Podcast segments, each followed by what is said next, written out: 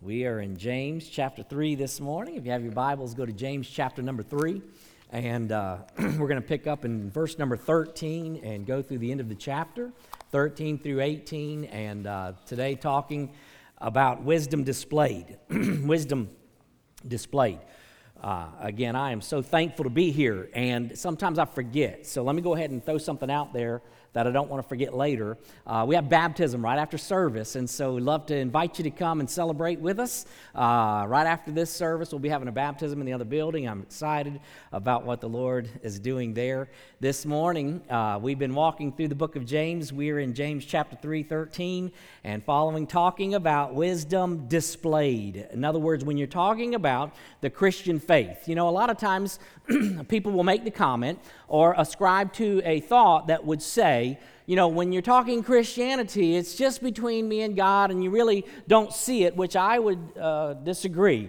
I believe that when you're talking about true faith is not simply a say-so faith, but it's a see-so faith. Not only faith, but today we're talking wisdom. But we have this idea that many have bought into when it comes to Christianity, that some would say this is what's easy believism is all about. What's easy believism? Well, easy believism is this idea that, man, you just say a prayer and all of a sudden you can live like hell, but be assured you are on the highway to heaven, which that's just not true. That's not a New Testament description of what it means to be a Christian. A Christian is not a perfect person, but we are on the journey. In fact, when you're looking at Scripture, and today we'll look at a lot of different places, but in Acts chapter number 2 and in verse number 38, Peter was preaching, and Peter was asked the question about salvation, and the Bible says in Acts chapter number 2, verse 38, Peter said to them, "Repent, and each of you be baptized in the name of Jesus Christ for the forgiveness of your sins, and you will receive the gift of the Holy Spirit." And so when you're talking about being saved, I think that one of the things that we have lacking today in the salvation of souls would be repentance. Repentance and lordship. Repentance to turn away from my way of living life, to turn away from my sin, and to turn to the lordship of Jesus Christ. No doubt Scripture teaches us, hey, listen, I don't want to be misunderstood. Ephesians chapter number 2, verses number 8 and 9. In Ephesians 2 and in verse number 8 and 9, we are saved by grace through faith. It's not my works. I'm not boasting about my attaining of my salvation because it's impossible to attain. A gift, grace, is simply a gift. A gift is not bought, it's simply received. I cannot attain it, so that's not what we're talking about. However, we're talking about when I am saved, God does a great work in me and through me, and other people will see the manifestation of God Almighty. When you're talking about an omnipotent God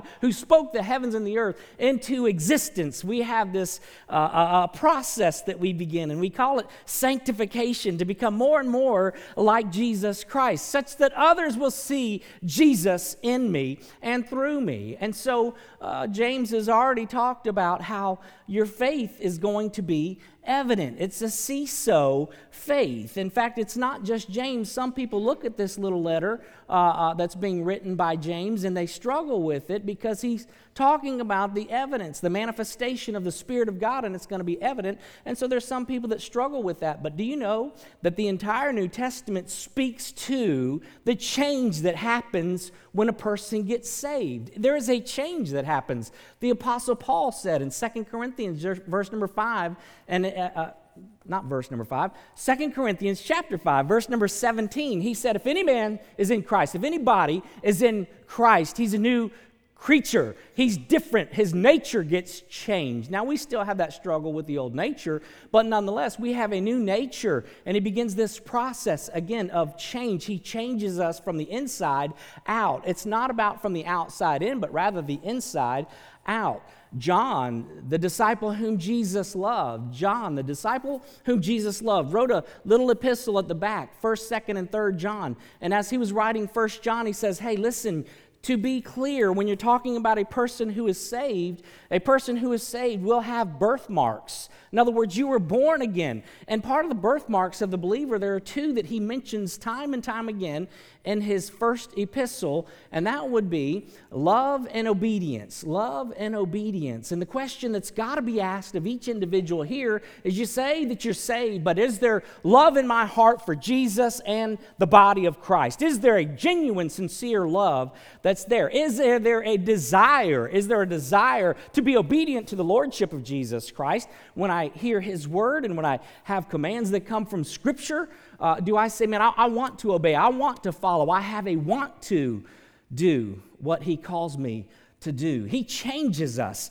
You say, where are those signs? 1 John chapter 1, verses number 6 and 7 says, if we say that we have fellowship with him and yet walk in darkness, we lie and do not practice the truth. But if we walk in light as he himself is in the light, we have fellowship with one another, and the blood of Jesus, his Son, cleanses us from all sin. Chapter number 2, verse number 4 of 1 John. The one who says, I have come to know him, and does not keep his commandments is a liar, and the truth is not in him. Chapter number 3, verses number 9 and 10. The Bible goes on to say, no one who is born of God practices sin, because his seed abides in him, and he cannot sin because he's born of God. By this, the children of God and the children of the devil are obvious. He's saying there's an obvious difference between someone who's saved and someone who's lost. It's obvious because there's a love and there's an obedience in their life. He goes on in chapter number 4, verse number 8.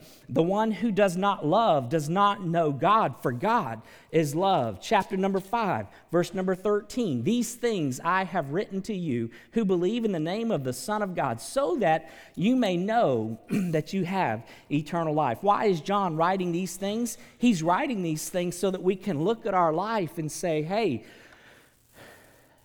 have I been saved? And that's a great question. And it's not being written so that we can look around at other people that are sitting around us, other people that are in our world or in our life, and say, saved, not saved, saved, not saved. That's not what it's about. It's about you reading Scripture and looking into the mirror and saying, God, would you search my heart? Search my heart. And so James, in James, the book of James, he's already talked about a faith that works, right? He says, hey, you know what? You say you have saving faith, show me. And so we have not a say-so, but a see-so faith. And here he's just continuing that same line of thought and just saying, hey, you say you have wisdom, show me. Don't just say so, but show me. So today he's talking about wisdom. And so when we're talking about wisdom, we have to understand that wisdom and knowledge are two different things, and you got to be careful not to use them in synonymous ways. When you're talking about knowledge, knowledge is simply an accumulation of facts. That's all knowledge is. And by the way, it's great to get knowledge, all right? It's great to study and show yourself an approved workman. That's wonderful to have knowledge. Wisdom is knowing how to take the knowledge and apply it to life. And there's a big difference between the two. A person who has knowledge would be a person that can quote chapter and verse of all 66 books of the Bible, and they can interpret Greek and Hebrew. A person with wisdom is a person that has a love for God and a love for others. I'm not saying it's bad to quote Scripture and interpret the Greek and Hebrew, but I'm saying if all you have is head knowledge and it doesn't overflow into the heart and to daily life and application,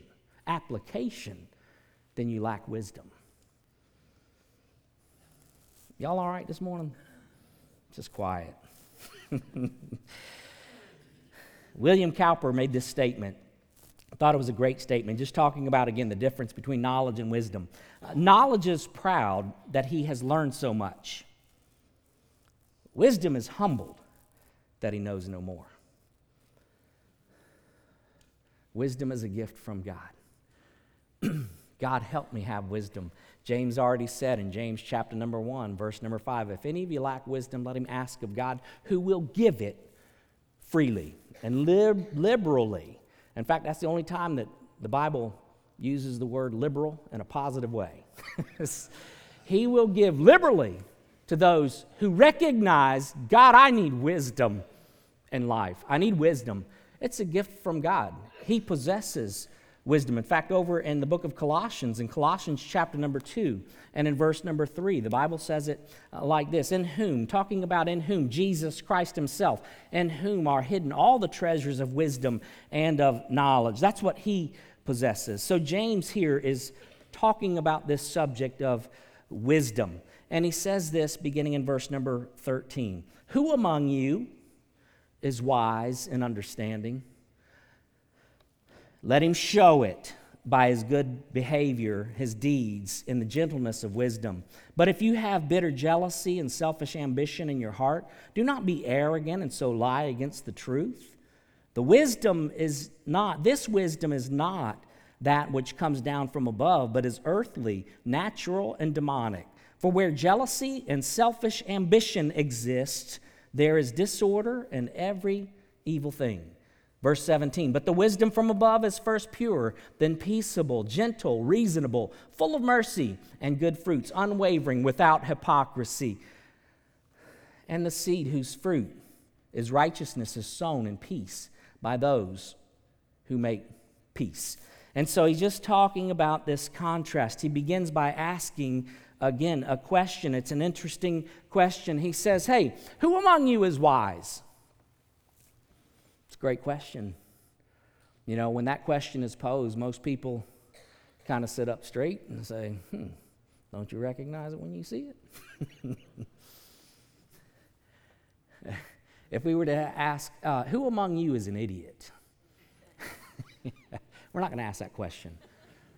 But most of us would say, I don't know, let me see. Let me see. And yet wisdom is one that we would say, I mean, I ain't going to brag or nothing, but maybe I got that. And he's just saying, hey, listen, don't just tell me you got it. Show me you got it. Show me you got it. I believe when you're talking about this issue of wisdom, that God desires that all of his children possess wisdom. I mean, it's not exclusive just for some special group of people. I believe it's for every believer who follows Jesus Christ. You can, again, have wisdom. So he talks about two different types of wisdom, which, by the way, there's only one true wisdom. There's wisdom of God, godly wisdom, and then we would say wisdom of the world, which, again, is not real wisdom. And so he gives a contrast, but he simply says, hey, listen, everybody in this place is ascribing to one or the other, and the question has to be asked, to which do you ascribe? Is it godly wisdom or is it worldly wisdom? And so it leads to the question, well, tell me, what's the difference? And so he goes on to talk about this issue. Verse number 13, he says this, number one, the exhortation to wisdom, the exhortation to wisdom. Let him show by his good behavior and his deeds in the gentleness of wisdom. And so he's just simply saying when you're talking wisdom, wisdom is not simply intellectual, but rather it works its way out into a behavioral manifestation. That's where wisdom is seen. It becomes evident to people. It's more than just the intellect. You can have an intellectual, brilliant fool. In fact, the Bible says in Psalm 14 in verse number 1, a fool says in his heart, there is no God. There is actually added. A fool simply says, no God. No God. You might not just not believe in the existence, but if you deny him in practical ways, then you become foolish. A fool says, no God. Godly wisdom, again, is displayed through our behavior, just like faith is displayed. If there is no display, then it just simply doesn't exist. You may say that it exists, but if it doesn't manifest itself, then it doesn't exist. And he's going to talk about how it manifests itself, and one of the ways would be through the gentleness of spirit with which you live life. The gentleness of spirit, that's the word that he's using here. It's a word, the same word that's used for meekness in Scripture. In fact, Matthew chapter number 5, Jesus Christ himself was talking in the Sermon on the Mount, and in Matthew chapter number 5, Jesus said this in verse number 5, blessed are the gentle or the meek, for they shall inherit the earth. Gentleness is a spirit that's possessed by a person with godly wisdom. James recognizes, hey, listen, we desperately need wise people. We desperately need wisdom. Wouldn't it be wonderful if everybody in the local church were full of wisdom, godly wisdom? It would be a place of unbelievable gentleness. Why are there such fighting, and why is there dissension that exists in so many churches? I'll tell you the reason why is because of lack of godly wisdom. Y'all all right? Gentleness. Proverbs chapter 3.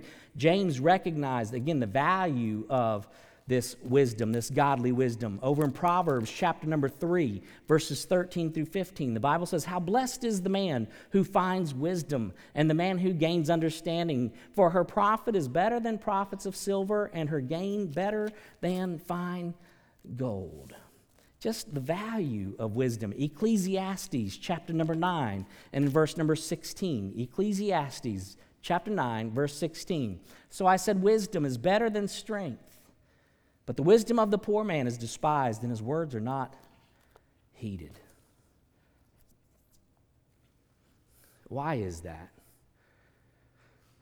Because there is a great lack of discretion and judgment to be able to see wisdom when it's right in front of you.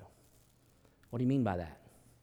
You got a poor man that comes in, it's full of wisdom, but we don't listen. Why? Because we don't think very highly of this individual. And so it skews our discretion of wisdom.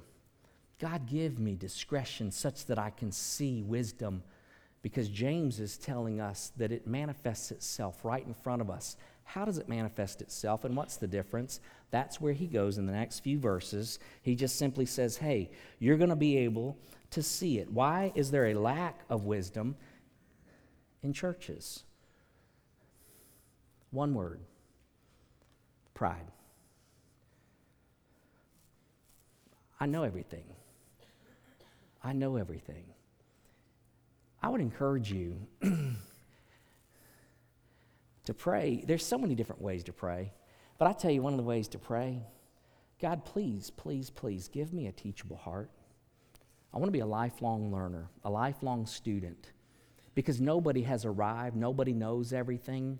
God, help me, bless me with humility, and let me be a lifelong learner and not a prideful individual. And that's what he talks about. Proverbs chapter number 18. In Proverbs 18, he says it like this in verse number 12. Proverbs 18, verse number 12. "Before destruction, the heart of man is haughty, but humility goes before honor." James goes on to say, hey, here's the description of wisdom. He begins with wisdom of the world. Wisdom of the world, verse number 14 following. "But if you have bitter jealousy and selfish ambition in your heart, do not be arrogant and so lie against the truth." What's he saying here? He's saying, hey, listen, worldly wisdom, here's what happens. We've got it figured out. I know how to run the church. I know how to build a church. I'm going to do it my way. In fact, there's a lot of arrogance in those statements when you're talking about especially pertaining to leadership. When you're talking leadership, wisdom is essential to leadership in the church. And so the motivation, there are some people that are motivated by bitter jealousy. In other words, when they look at other people, they cannot celebrate with others. Why? Because there's a bitter jealousy in the heart. Because I desire leadership, I desire a position, therefore, my heart is really messed up with jealousy, so I can't celebrate the successes of others. Have you ever met somebody like that? On the outside, they're attaining position, and you say, man, they must be on top of the world. I mean, they've got that position, and yet there's such a lack of wisdom. How do you know the lack of wisdom? They're ate up with jealousy. How do you know that the jealousy exists? Listen to their speech. Listen to their speech. I don't ever celebrate the successes of anybody else. Why? Because I want all the sunshine. I want the position. I want everybody to recognize how great I am.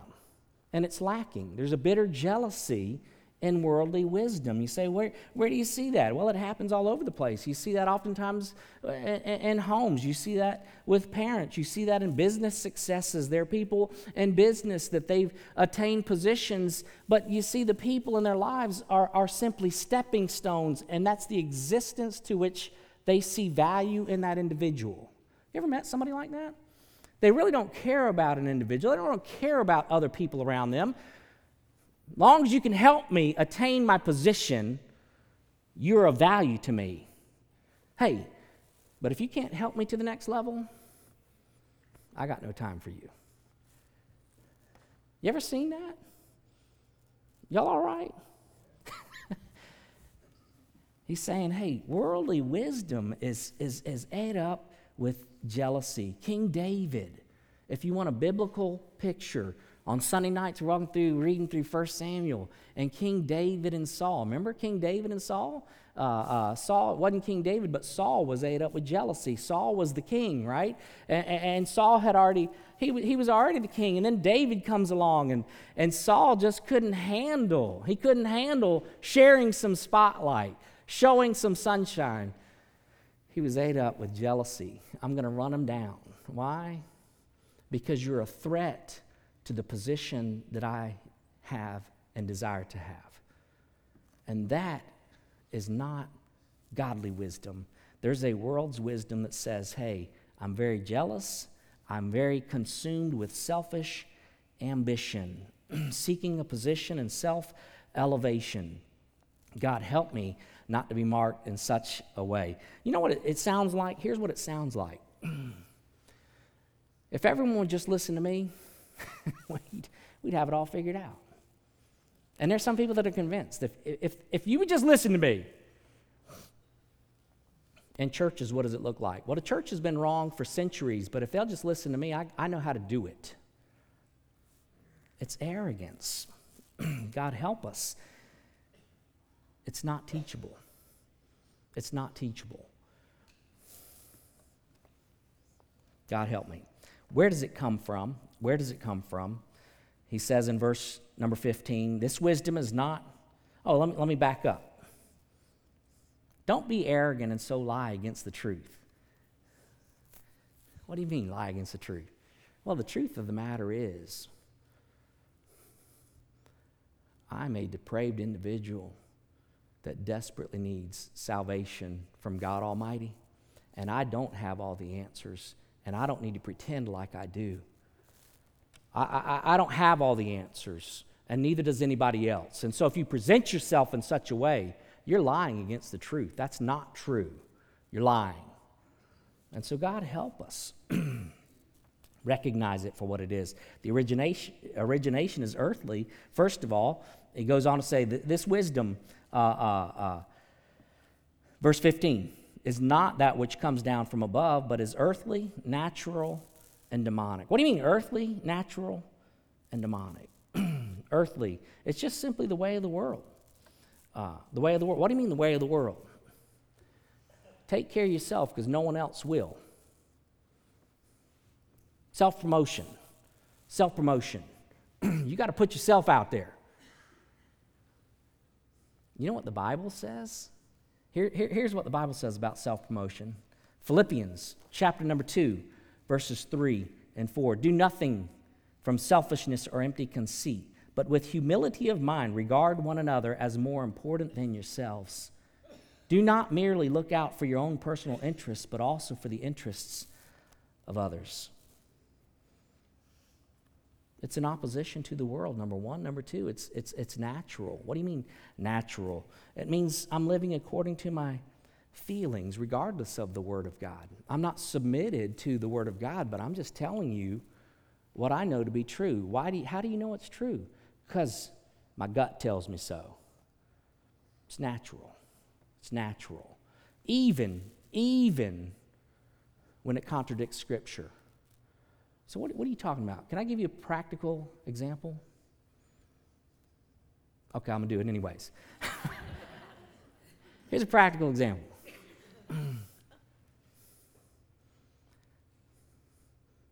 Hey, I'm afraid. Here's words of wisdom of someone that comes to me and says, hey, I believe God's given me wisdom to impart to you, okay?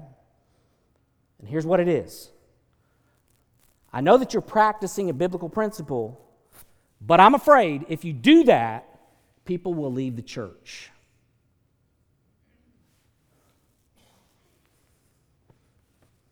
Can I tell you that's not wisdom? That's not wisdom. In fact, you just became a tool in the hands of the devil in my life. Y'all all right? It's natural. But not only is it natural, it's demonic. Why is it demonic? Because it appeals to human reasoning. That's why. That's what the devil did, isn't it? That's what the devil did. Genesis chapter number 3 with Adam and Eve. Now, God didn't really... He's not really going to kill you, is he? To Eve. I mean, if you eat fruit, I mean, you're not... Surely, you're not going to die. I mean, that would go contrary to who God really is. And it's an appeal to human reasoning. And so it is with the wisdom of the world.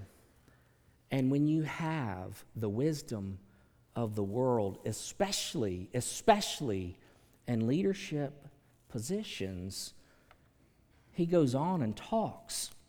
Verse number 16, he says it like this: where jealousy and selfish ambition exist, in other words, worldly wisdom, there's disorder and every evil thing.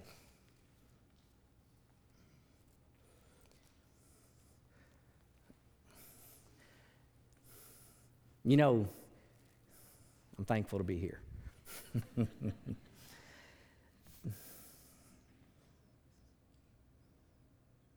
My heart grieves for our convention as a Southern Baptist group of people.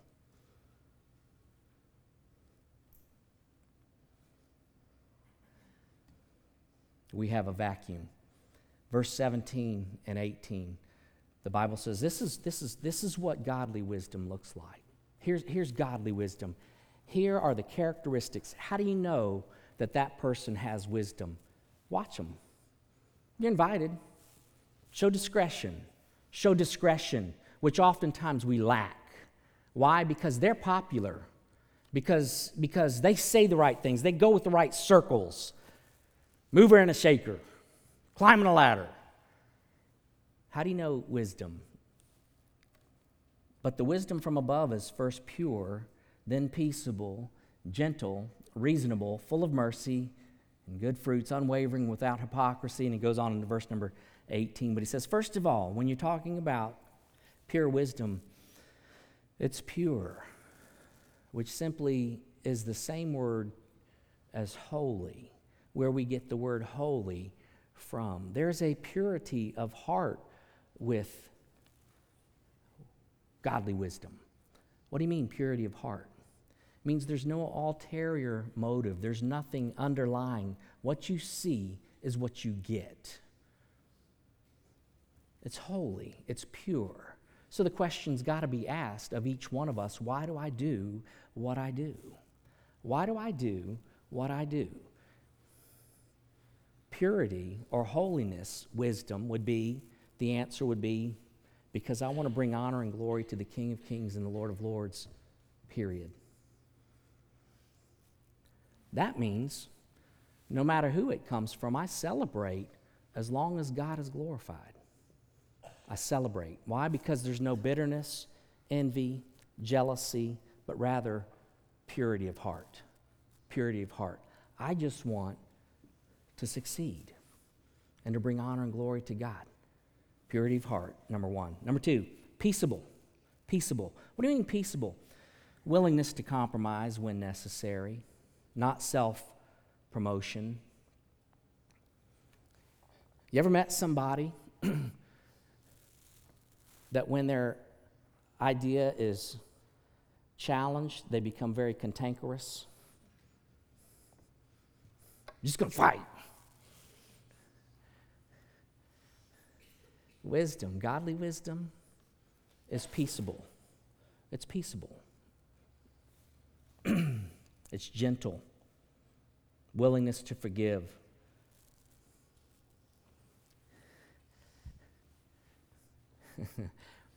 You ever met somebody that's condescending when you're in conversation? Y'all know what I'm talking about? Make you feel like an idiot when you say something stupid. And sometimes we all say something stupid, all right? I mean, seriously. But at the end of the day, I can be very gentle with someone that might not say something completely like I think they ought to say it. Gentle, peaceable, not contentious, not looking for conflict, not always trying to correct everybody because I have all the answers, but rather wisdom. Wisdom is gentle. Wisdom is reasonable. Reasonable. What do you mean reasonable? Not stubborn. Reasonable, not overreacting. Not overreacting, to be reasonable.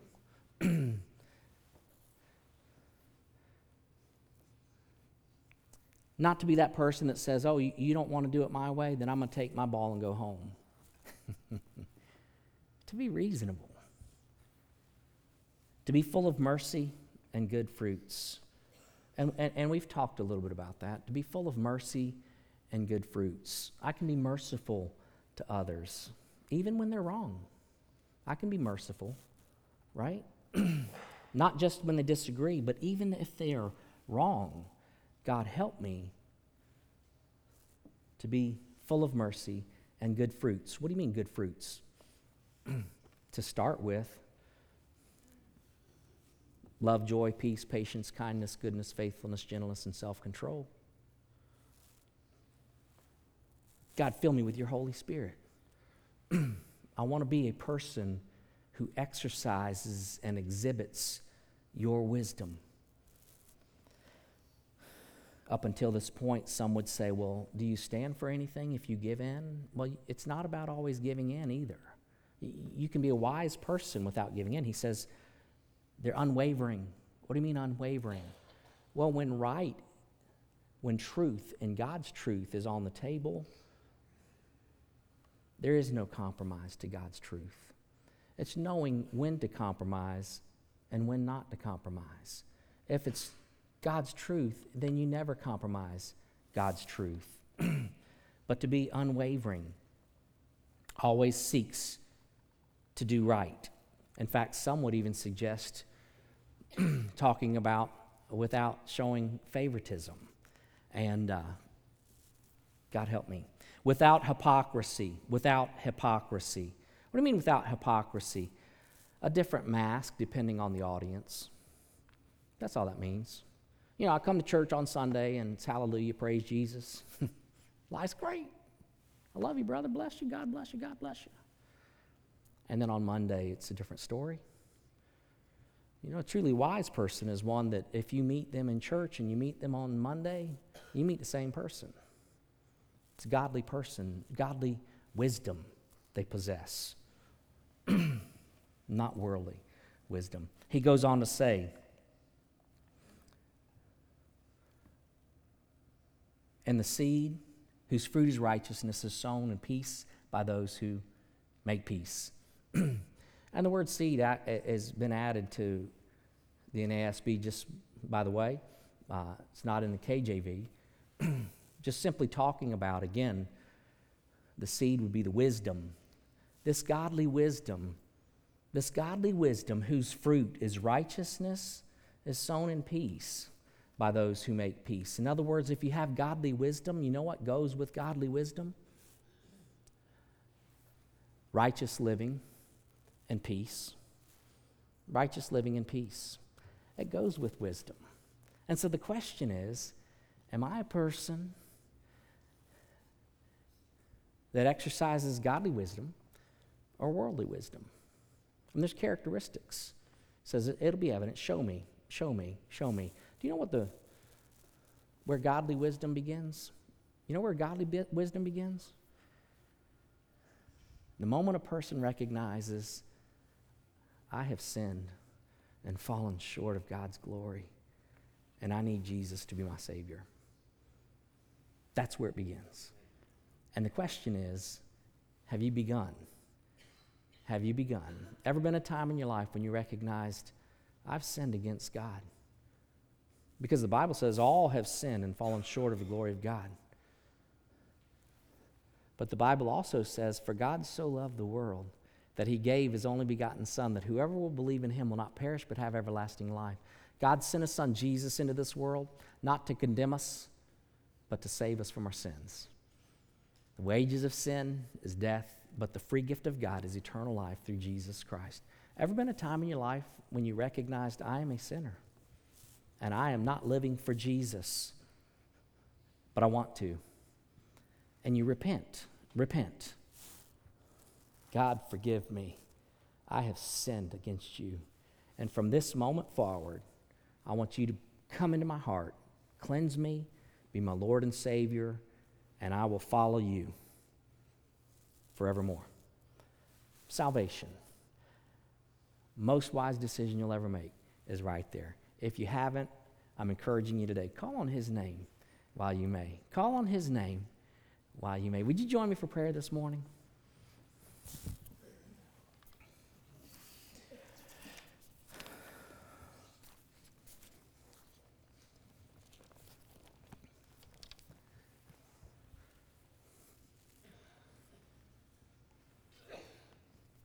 I'm going to pray in just a moment, and after we pray, we'll sing a song. And when that song has been sung, I'm just going to invite you, man. Maybe you're here today, and you would say, hey, I'm not saved. See, coming to church doesn't save you. Being religious doesn't save you. Jesus saves you. And I'm inviting you to come to Jesus today. If you've never called on his name, we're going to sing this song. After we sing, you come. We're going to wait for you today. We're going to wait for you today. And brothers and sisters, I just want to encourage you today. Man, this godly wisdom, it's a gift. Oh, God, give us your wisdom. God, I pray that my life would be marked with humility, with mercy, with consistency. Oh God, I want to represent you well, such that when others see me, they can clearly see you. Lord Jesus, I thank you for this day. I thank you for this opportunity that we have to gather today. And God, I pray your Holy Spirit would search our hearts and minds. Father, for those that are here, whether they're in the building this morning or online, I pray, God, if they're not saved, that your Holy Spirit would draw them to you, God. We recognize that nobody can come to you unless the Father who sent you draws him. So God, we're asking your Holy Spirit to begin knocking and drawing. God, only you can give life. And so we pray for that today. Thank you for this time. It's in Jesus' name we pray. Amen.